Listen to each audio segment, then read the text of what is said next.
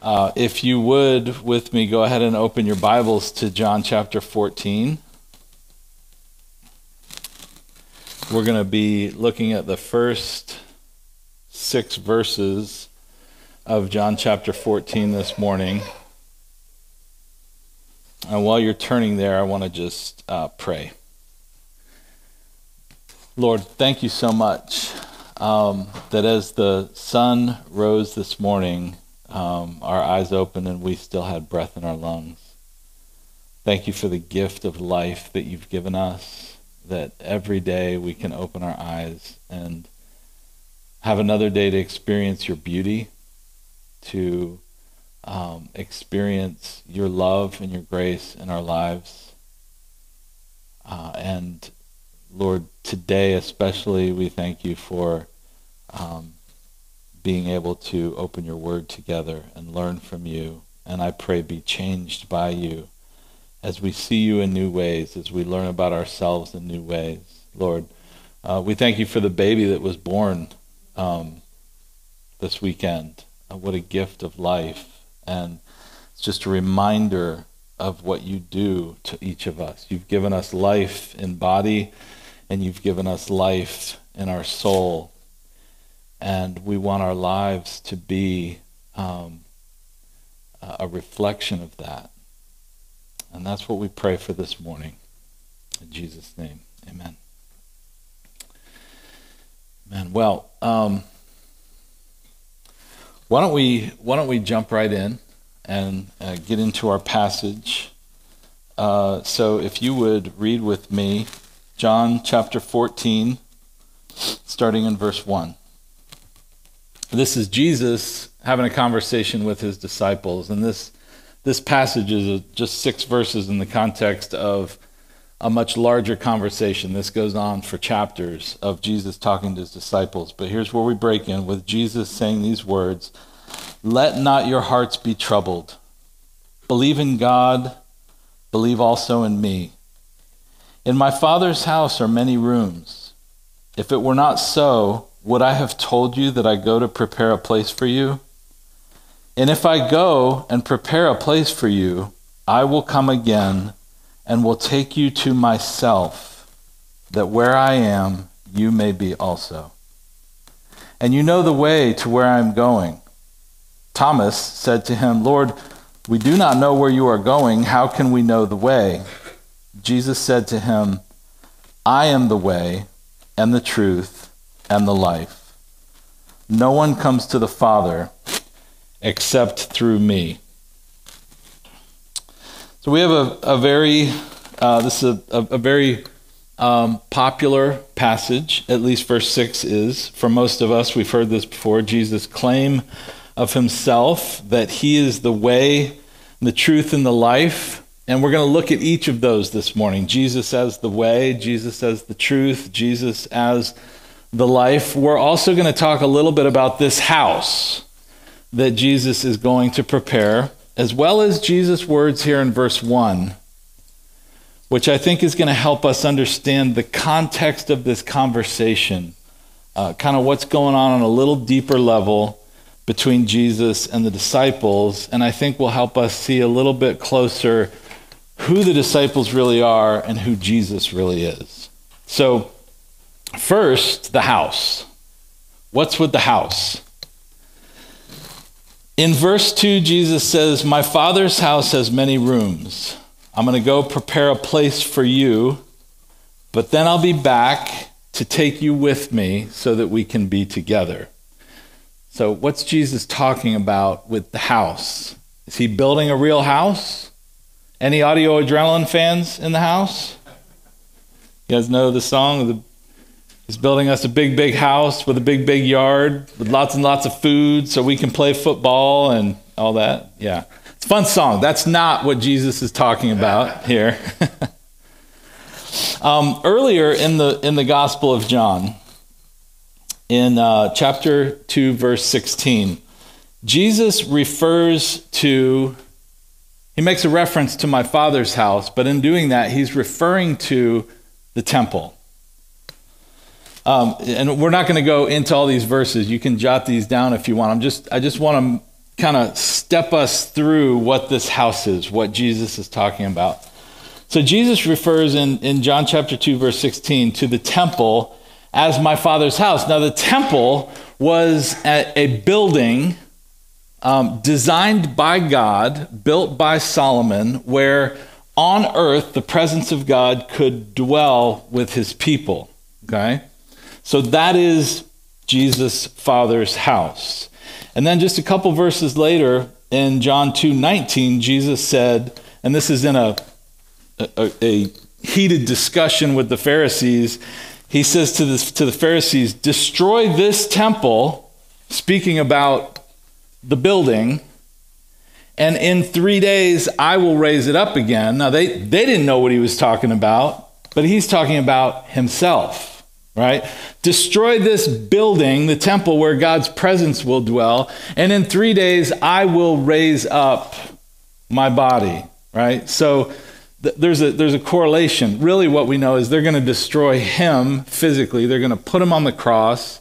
He's going to die. Three days later, he's going to rise from the dead and be raised up again. And the correlation is the temple, the presence of God, is coming to fruition through the body and the death of Christ and the resurrection of Christ. So, mo- moving on, Acts chapter 7 tells us, goes all the way back to the Old Testament, tells us again about the tabernacle. That under Moses, God gave his people the tabernacle. This is a temporary, like a tent, that as they're traveling, they could set it up and God's presence would come and be with them. And then when they moved on, they'd tear it down and but God always wanted to be with his people.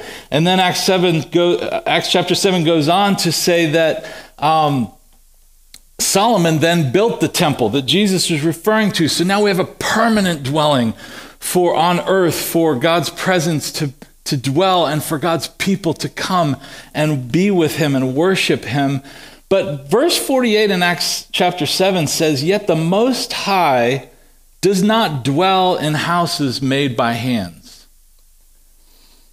Now it's not it's not saying in saying that that okay, they had the tabernacle and they had the, the temple, but God doesn't ever dwell there. What he's saying is that the fullness of who God is, the glory of God, the vastness, the infinite nature of God cannot be contained in a small building built by men. It also is pointing to this idea that the tabernacle and the temple were not the end game. These were not the, the, the, final solution for God to be able to be with his people. They were just a stopgap. They were to fill in time and to communicate his heart, his deep longing to be with his people. And so then we skip ahead um, to uh, the time after Christ has come, and in, in 1 Corinthians 6.19, Paul reminds us that we are the temple of the Holy Spirit. We now, through Christ, are the temple of the Holy Spirit. Peter in 1 Peter 2, chapter, uh, chapter 2, verse 5 says, he, he, he kind of continues this, this train of thought, and he says, We are, you are living stones being built together, being built up together as a spiritual house, a dwelling place of God. Do you see the, do you see the connection, the kind of the blending of, of the building of the temple and the people of God? So, we are now the temple of God through Christ. God's presence is no longer confined to a building where we have to travel maybe once a year, maybe once in a lifetime to go commune with God. Now He is with us always, promises to never leave us or forsake us. And so Jesus in our text is preparing a place for us to be with Him. And he's using this, this the symbolism, the word picture of a building, of a house. Disciples would have been familiar with that. But how does this happen? How do we get to this house? How do we get to commune with God this way? Well, Jesus is the way. Jesus is the way. This is what Jesus accomplished on the cross. On the cross, Jesus gave himself up as a sacrifice. And on the cross, he paid for our sin. The penalty in full, paid for your sin. The problem of our sin has been taken care of once for all through Jesus on the cross. So when Jesus went to the cross, yes, he went to pay for our sin. Huge, right? Massive. But I want you to understand that was a necessary step in accomplishing what God was really after, which is being with you. Because of our sin, we cannot be in communion with God. But with the removal of our sin through Christ on the cross, we can now be in full, intimate relationship with Jesus. So the removal of your sin made your nearness to Him and His nearness to you possible. So Jesus went to prepare the way for a holy God to be able to dwell in the hearts of sinful men and women. And Jesus is the only way for that to happen. That is the only way for us to be able to commune with God and have relationship with God. He's the one who saves us out of slavery to sin and death. In Acts uh, chapter 4, verse 12, Peter declares early on, in the, in the formation of the church. There is only one way to be saved. There is only one name under heaven by which we can be saved, and that is through the Lord Jesus Christ. See, all major religions work the opposite of Christianity. Um, they're based on moralism, they're based on how you behave.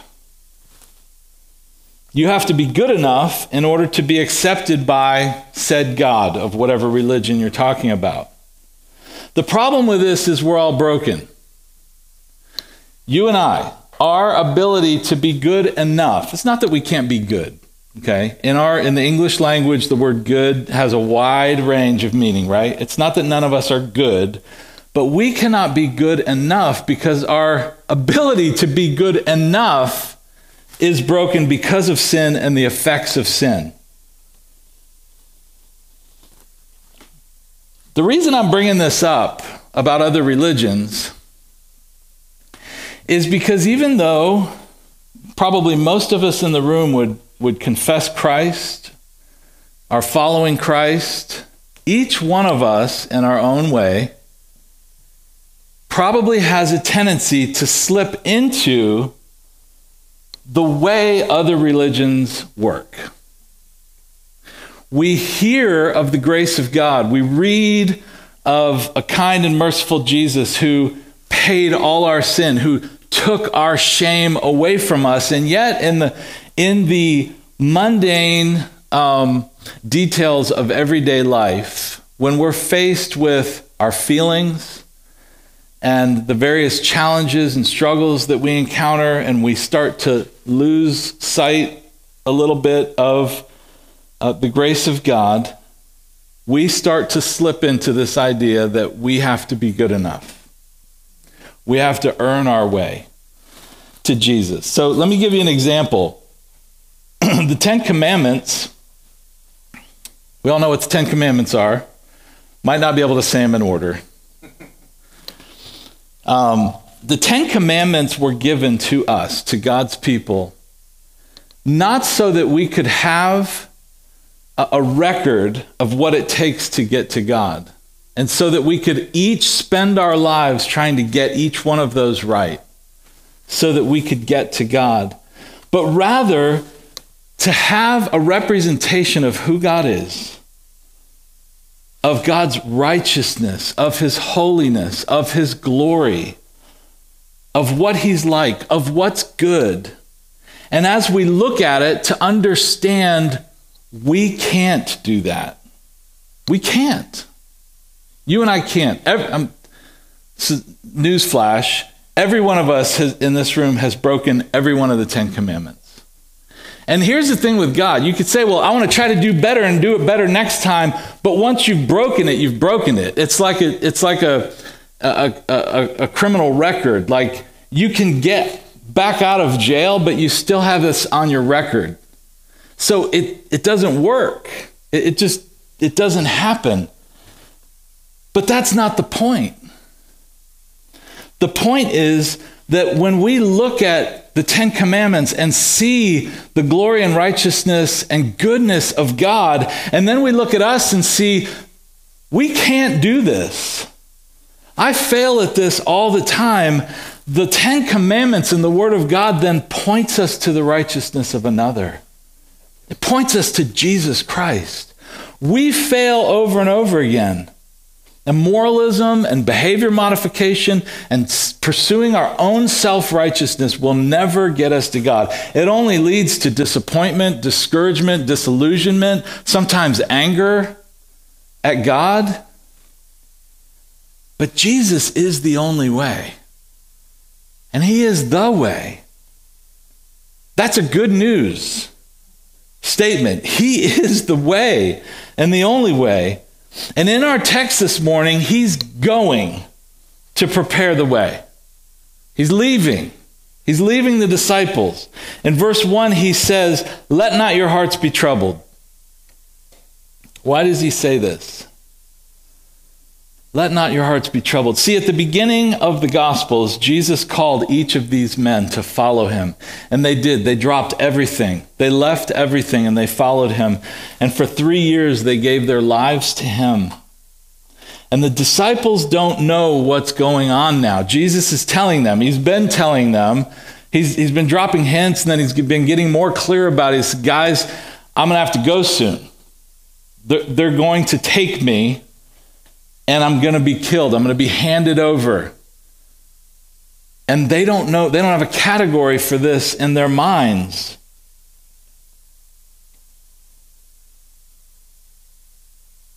And so they're confused and they're afraid. They're wondering, what was this? If you can imagine, three years of your life, and then you're like, that's it? You're leaving? Now, Jesus knows he's not leaving. He, this is, it's getting better right? but right before our passage, in, in, back in chapter 13, Peter asks Jesus, Where are you going? And Jesus tells him, Where I'm going, you cannot come, but you will follow me afterwards. So, Jesus, where are you going? We want to go with you. Peter, I've got to do this by myself. You, you've been following me for three years, but this I have to do by myself but I'm going to come back and you will follow me after this. There's, there's so many shadows and inklings here of the covenant. And if you know the story, all the way back in Genesis, God made the first covenant with Abraham. God called Abraham. Abraham, by faith, went. And, and God made a covenant with him, a promise to him to always be his God, to be faithful to him, to use Abraham to be the first of many who would come into communion with God. But when it came time to make the covenant, a covenant is a handshake. It's a promise, it's a contract. When it came time to make the covenant between two people, Abraham and God, God put Abraham into a deep sleep. And God made the covenant alone. God made the covenant with himself, saying, I am covenanting with myself that I will be faithful to the promise I'm making to you. And we see this here.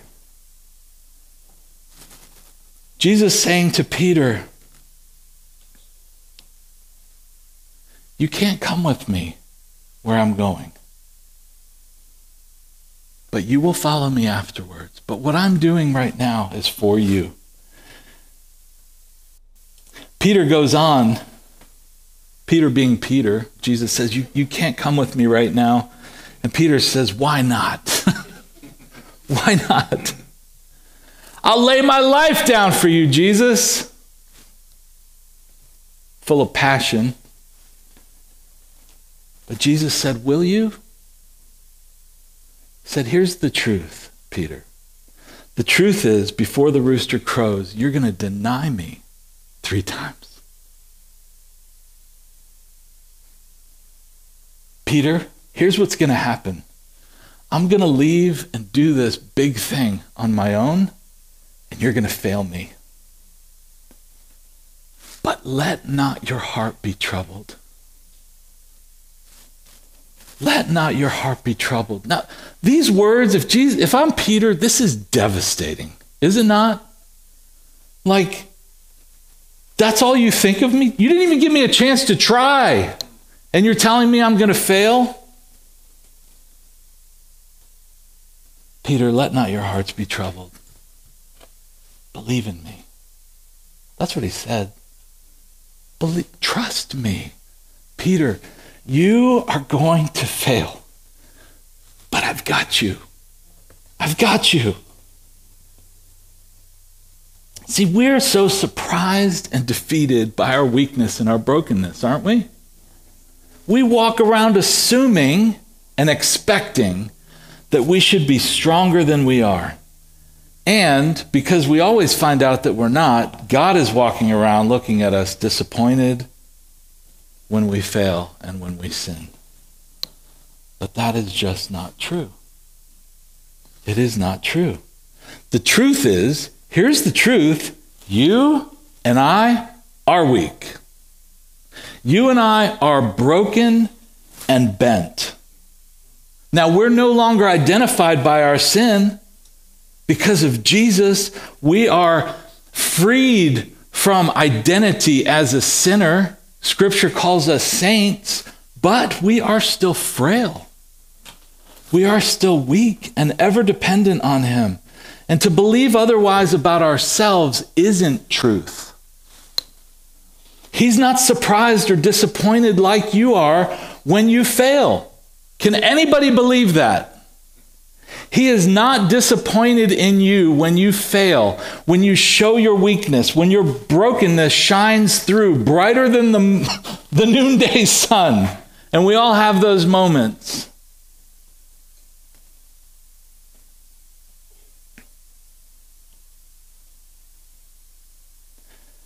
This is the truth of who you are broken, frail, and bent. And this is the truth of who Jesus is. Not at all surprised by your brokenness and your frailness, but eager, eager to come to you, for you to run to him.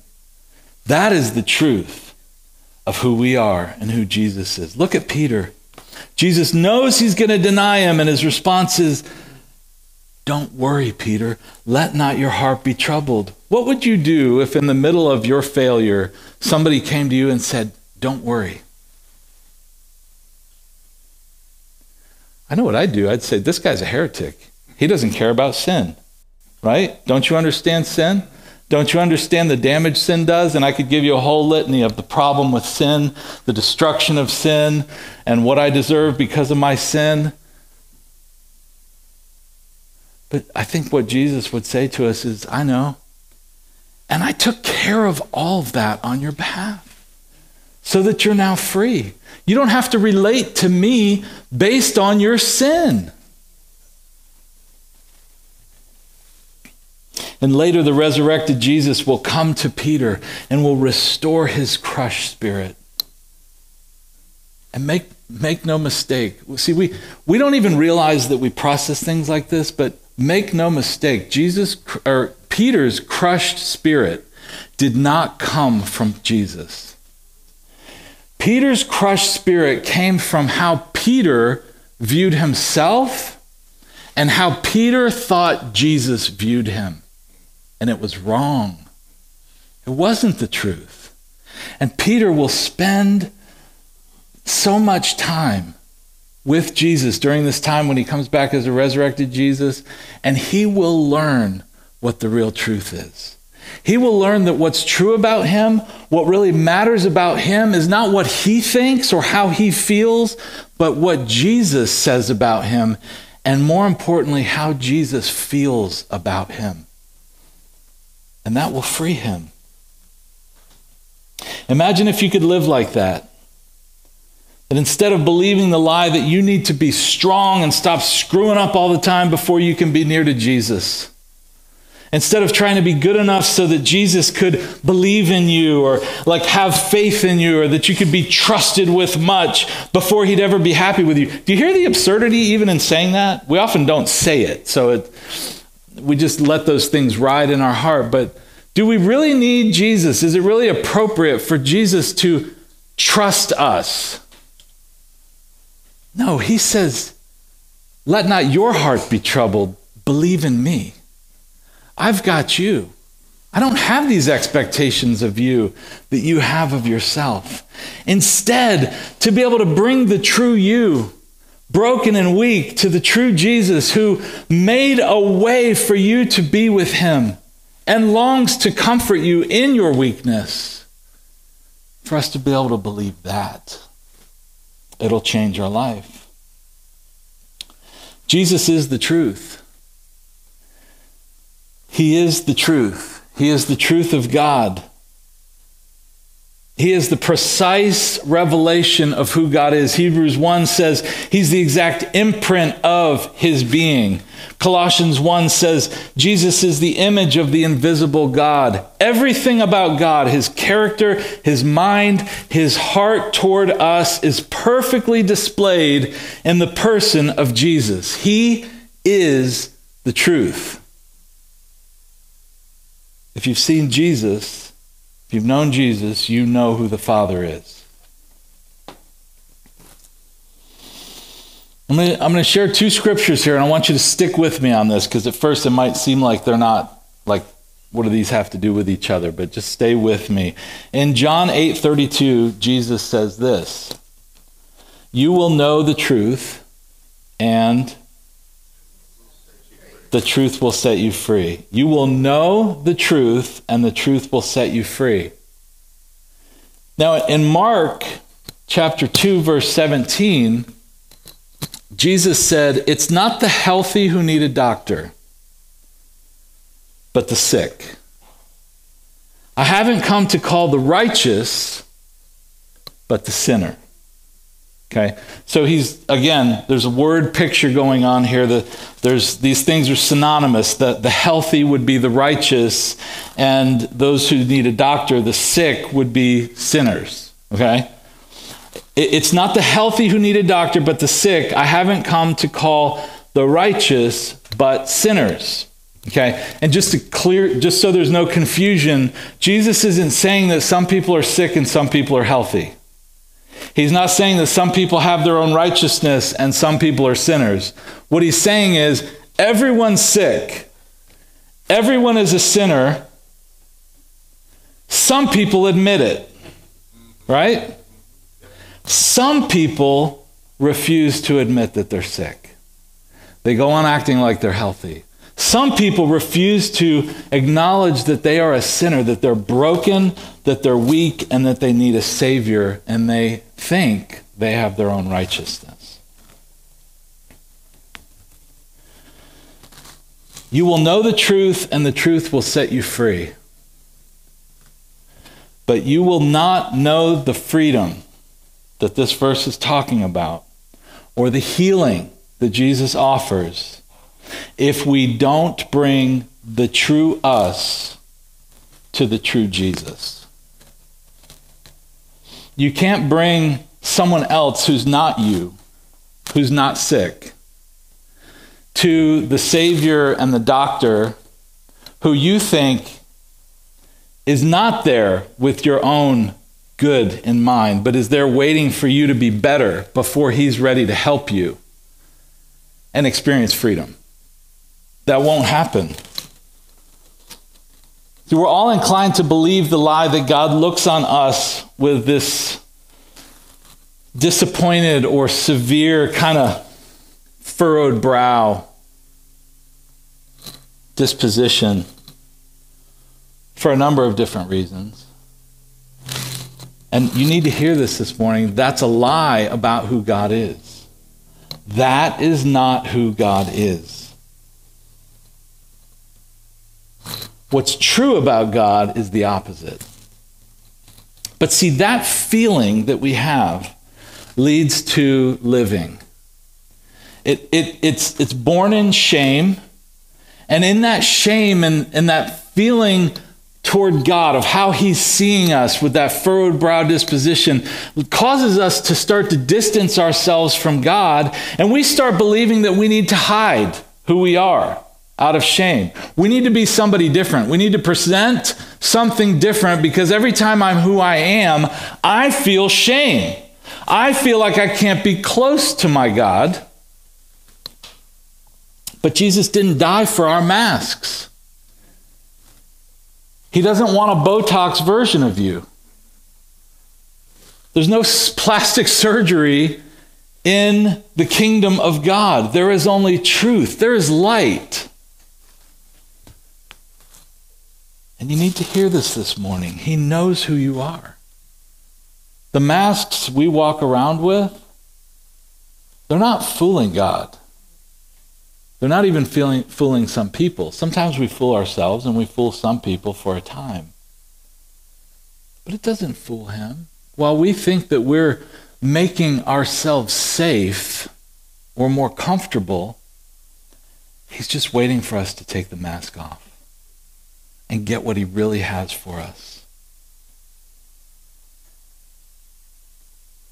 I'm going to read you a, little quote out of uh, this book, Gentle and Lowly. I would highly recommend. Um, he says, uh, this is this is very early on in the book, just talking about the heart of Jesus toward us says, We tend to picture the risen Christ approaching us with a severe and sour disposition. This is why we need a Bible. Our natural intuition, meaning our feelings, the conclusions we come to from our own experiences, from our own feelings, from our own hurts, from our, our own lives, our natural intuition can only give us a God like us or like someone like us. The God revealed in the scripture deconstructs our intuitive ideas of God and startles us with one whose in infinite perfection is matched only by his infinite gentleness. Now, I don't know if you can believe that right now. But what he's saying, and is true, is what the scripture tells us that as infinite in his holiness and his perfection and his beauty and his glory as God is, he is just as infinite in his gentleness, in his care, in his love, and his acceptance of his children. So this might be surprising to you, but I want, I, I want you to not just let that roll off your back. Let it annoy you until it seeps in and you believe it. It'll change your life. Or maybe you know this to be true. You know it intellectually. You know doctrine. You know what the Bible says. But still, in your relationship with God, in your experience of life with God, you still experience that, that distance, that feeling from him that he's not happy with me.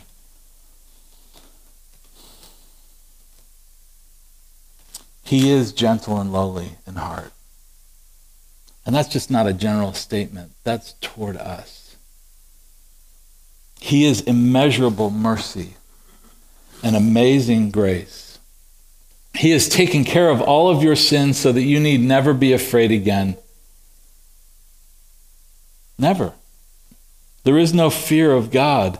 Instead, you can be safe and near and know that He draws near to you. That's the truth. That is the truth of who Jesus is. And Jesus is the life. The life Jesus brings is a spiritual life. Now, obviously, He's given us physical life right? He's created us, He's made us who we are. So that not only gives Him claim over us, it also means He knows us intricately. You think you know yourself? He knows every cell of your body. He knows every electron and neutron that makes up every cell of your body. But he gives us, and what Jesus is talking about here, he gives us this new life, this spiritual life. Life that's defined by things like restoration, freedom, peace, joy, security, things that cannot be bought. Jesus made the way for our redemption. He called us to himself out of darkness into light so that we could be seen as we really are. And he gave us new life in him so that we could be free with him. He's not wanting to take us back to the garden. He's not wanting us to stay there. You know what happened there? Adam and Eve sinned, and what did they do? They hid, right?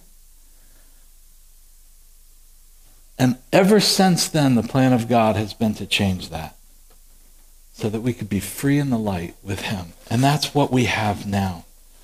And then He's filled us with His Spirit so that we have Him until He returns. We have His presence every day with us until the day that He returns. And in the meantime, we are His voice, we are His hands and His feet pointing to the good news that there is a way home.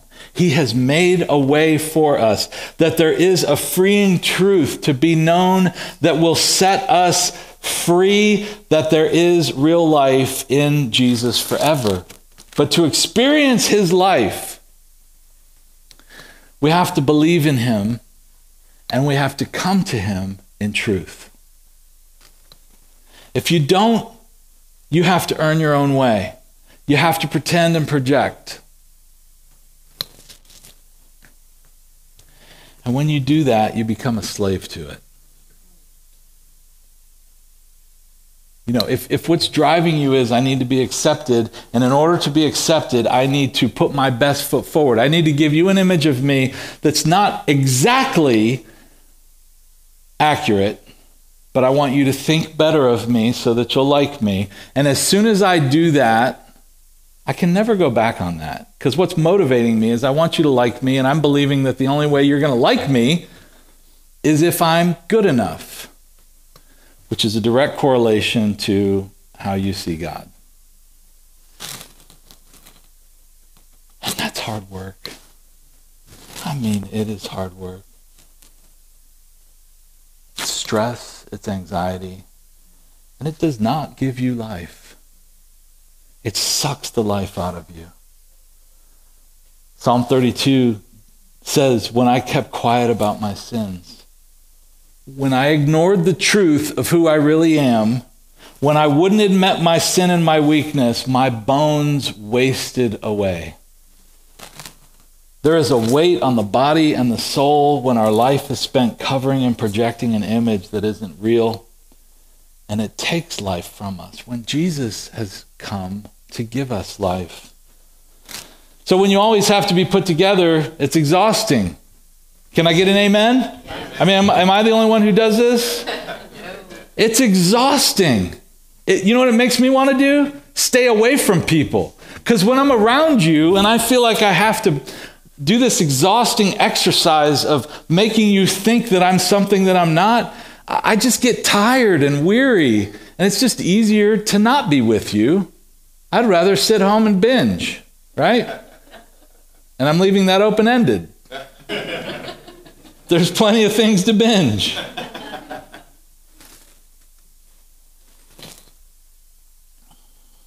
And here's what we deal with. If they found out what I'm really like,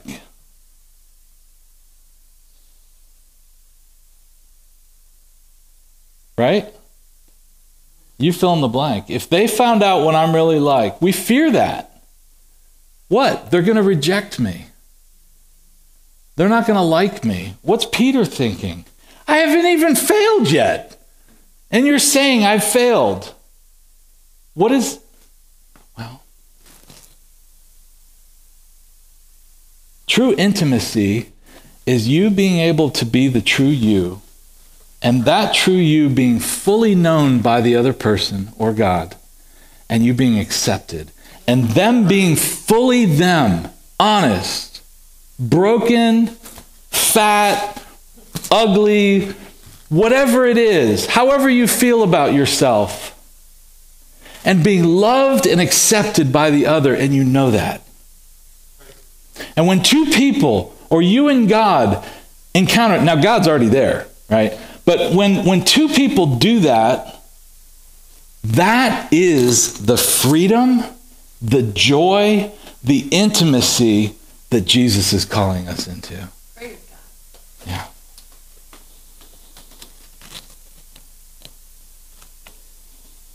And can I tell you the elephant in the room?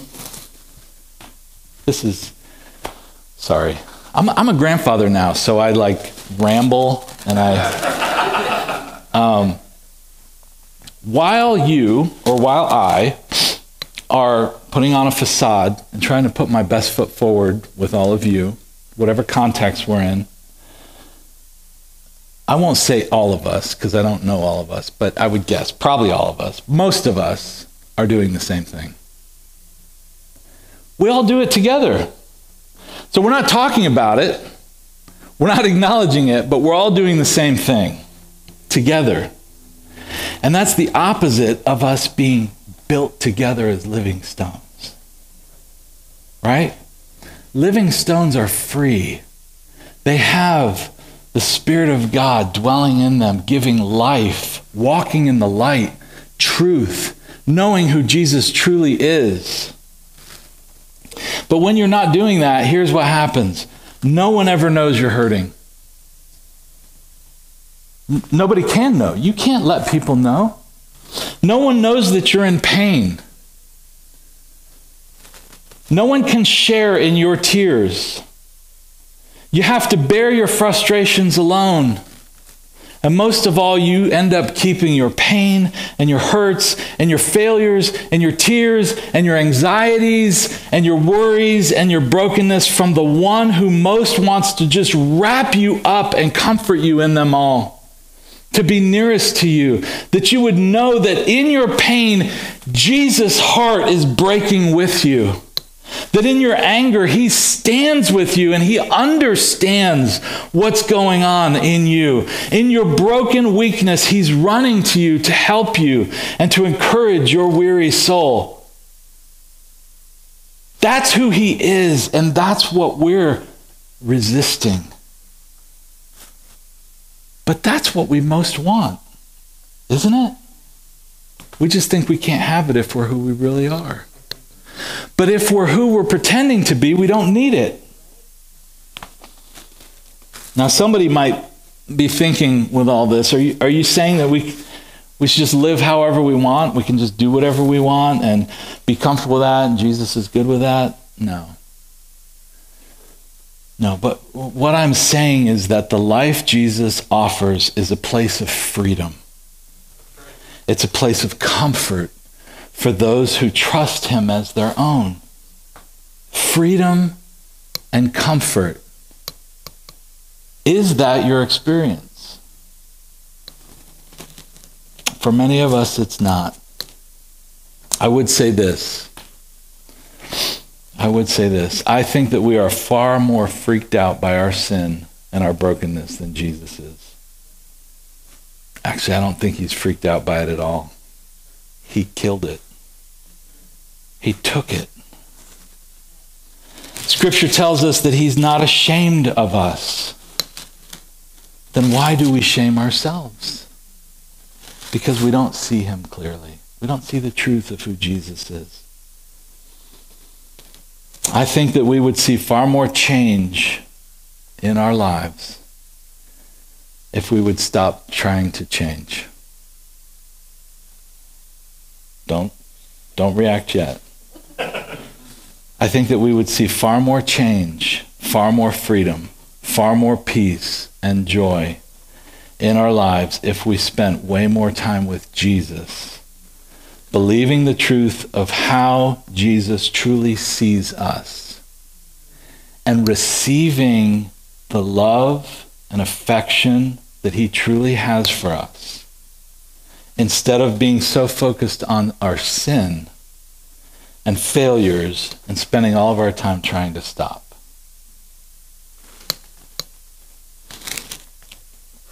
I'll give you one more quote from this book.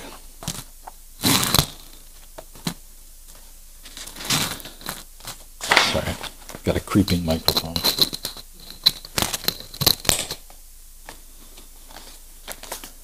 As long as you fix your attention on your sin, you will fail to see how you can be safe. But as long as you look to the high priest, you will fail to see how you can be in danger. Looking inside ourselves, we can anticipate only harshness from heaven. Looking out to Christ, we can anticipate only gentleness. Let me make this point with Hebrews chapter 12. You can turn there if you want to, and then we'll close. Hebrews chapter 12. Therefore, since we are surrounded by so great a cloud of witnesses, let us also lay aside, set aside every weight and sin which clings so closely, and run and let us run with endurance the race that is set before us. How? By grinding down on our sin and beating ourselves up and coming up with new ways to avoid the things that cause us to stumble, trying to figure out how not to act so broken and weak all the time. No. How do we run the race with endurance that Jesus set before us? Let us run with endurance the race that is set before us, looking to Jesus setting your eyes on Jesus, the founder and the perfecter of our faith. The beginning, He brought you in, and the finisher, He will take you home of our faith with our eyes on Him the whole way. And He went before us, so He knows what's going on. He, he went before us through the suffering, through the angst who for the joy that was set before him endured the cross. Listen, despising the shame. Despising to us means we don't like it. Like it's a bad thing. We, we feel bad about it. What, what this means is it's, it's, uh, it's cast off. The shame is gone. He took it and is seated at the right hand of the throne of God. That's where we look.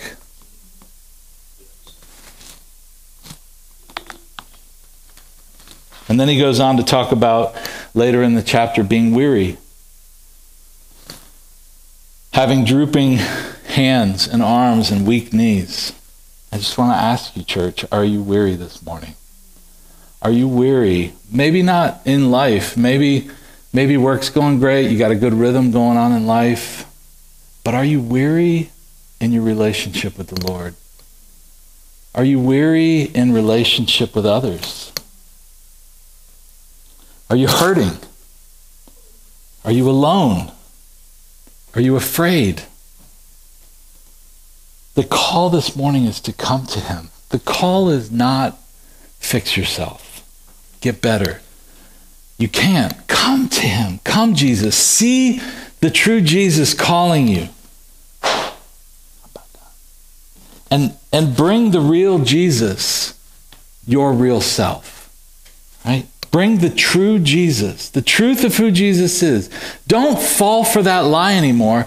Bring the true Jesus, your true self, who you really are, and let him prove to you that he is who he says he is.